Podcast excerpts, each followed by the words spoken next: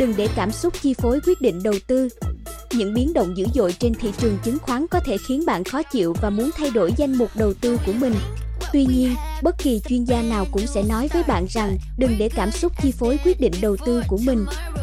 Ông Brad Long, tiến sĩ tâm lý tài chính kiêm phó giáo sư tâm lý tài chính và tài chính hành vi tại trường kinh doanh Hyder, Đại học Creighton, cho biết khoảng trống nằm giữa sự phấn khích và hoảng sợ là điều khiến mọi người đưa ra quyết định sai lầm.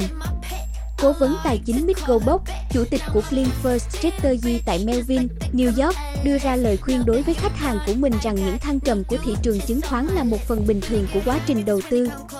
Điều quan trọng là những gì bạn làm trước khi thị trường lao dốc, chứ không phải là trong và sau khi chuyện đó đã xảy ra thời điểm mà bạn không sáng suốt, ông nói. Mặc dù các chuyên gia thị trường không tìm ra bằng chứng cho sự hoảng loạn khi thị trường giảm vào tuần trước, việc mọi người cảm thấy hoảng sợ trong những tình huống này là điều bình thường, Long nói. Đó chính là cách bộ não con người được lập trình, với phần não thiên về cảm xúc to và mạnh mẽ hơn phần não lý trí, ông giải thích. Cứ tiếp tục hoảng sợ, đừng hoảng sợ rằng mình đang mất kiểm soát. Nói cách khác, hãy thừa nhận mình đang hoảng loạn, nhưng đừng hành động dựa trên chúng. Điều đó phụ thuộc vào việc bạn muốn bán trong đợt giảm mạnh hay mua vào trong đợt tăng giá. Tất nhiên nói thì dễ hơn làm. Dưới đây là một số kỹ thuật giúp xoa dịu cảm xúc của bạn để bạn có thể đưa ra quyết định hợp lý. Hít thở sâu Nghe có vẻ sáo rỗng, nhưng hít thở sâu vài lần thực sự có tác dụng. Long, thành viên của Hội đồng Sức khỏe Tài chính Đầu tư của CNBC cho biết, theo chuyên gia sức khỏe đi bắt chóp ra, thực hiện các bài tập thở có thể làm giảm huyết áp, nhịp tim và nồng độ hormone gây căng thẳng. Tham khảo ý kiến của chuyên gia Tham khảo ý kiến của chuyên gia tài chính sẽ không chỉ giúp bạn đánh giá độ chính xác trong suy nghĩ của mình, mà còn cung cấp một thứ bạn cần trong thời điểm này, thời gian. Ông nói thêm, nếu bạn không đủ khả năng để có một cố vấn tài chính cá nhân, ít nhất hãy nói chuyện với ai đó trước khi bạn đưa ra quyết định, miễn là họ cũng tỉnh táo. KLONZ giải thích, mục đích của việc này là dành một khoảng thời gian giữa suy nghĩ và hành vi của bạn. Nếu bạn có thể dành một chút thời gian giữa hai việc đó, bạn sẽ có nhiều khả năng làm dịu cảm xúc của mình, vận động phần não lý trí và đưa ra quyết định đúng đắn. Tham khảo ý kiến của một chuyên gia sẽ giúp bạn cơ hội để đánh giá lại cách đầu tư của mình. Có thể bạn đang chịu quá nhiều rủi ro hoặc danh mục đầu tư của bạn không đủ đa dạng như mong muốn. Nhớ về quá khứ. Khi thị trường giảm, hãy nhớ rằng đây không phải là lần đầu tiên điều đó xảy ra.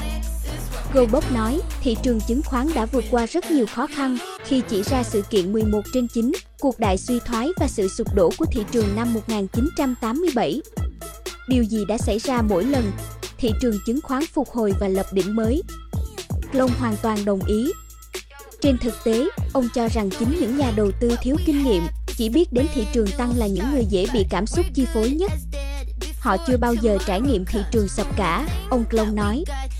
Vấn đề tuổi tác Thị trường chứng khoán sụt giảm thực sự có lợi cho các nhà đầu tư trẻ tuổi vì điều đó mang lại cho họ cơ hội mua vào với giá thấp hơn và có thể nắm giữ trong thời gian dài. Chỉ cần đảm bảo rằng bạn vẫn đang đưa ra những quyết định hợp lý, có suy nghĩ thấu đáo.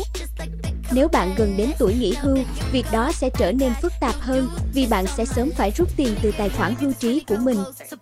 Ông Long khuyên rằng ngay cả khi thị trường chứng khoán giảm, điều đó không có nghĩa là toàn bộ danh mục đầu tư của bạn cũng chịu ảnh hưởng tương tự.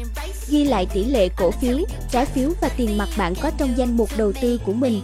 Nếu bạn chỉ có 50% tỷ lệ cổ phiếu, thị trường biến động mạnh hơn, thì cơn hoảng sợ của bạn có thể giảm đi một nửa, ông nói thêm.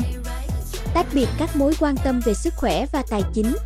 Long cho biết, lo ngại về vấn đề y tế như dịch Covid sẽ là đòn bẩy cho tâm lý lo sợ về tài chính.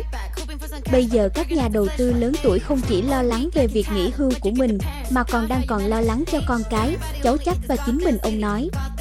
Đây thậm chí còn hơn cả một lời kêu gọi đối với việc hãy bình tĩnh và đừng nhầm lẫn việc cách ly bản thân khỏi dịch bệnh với cách ly khỏi thị trường.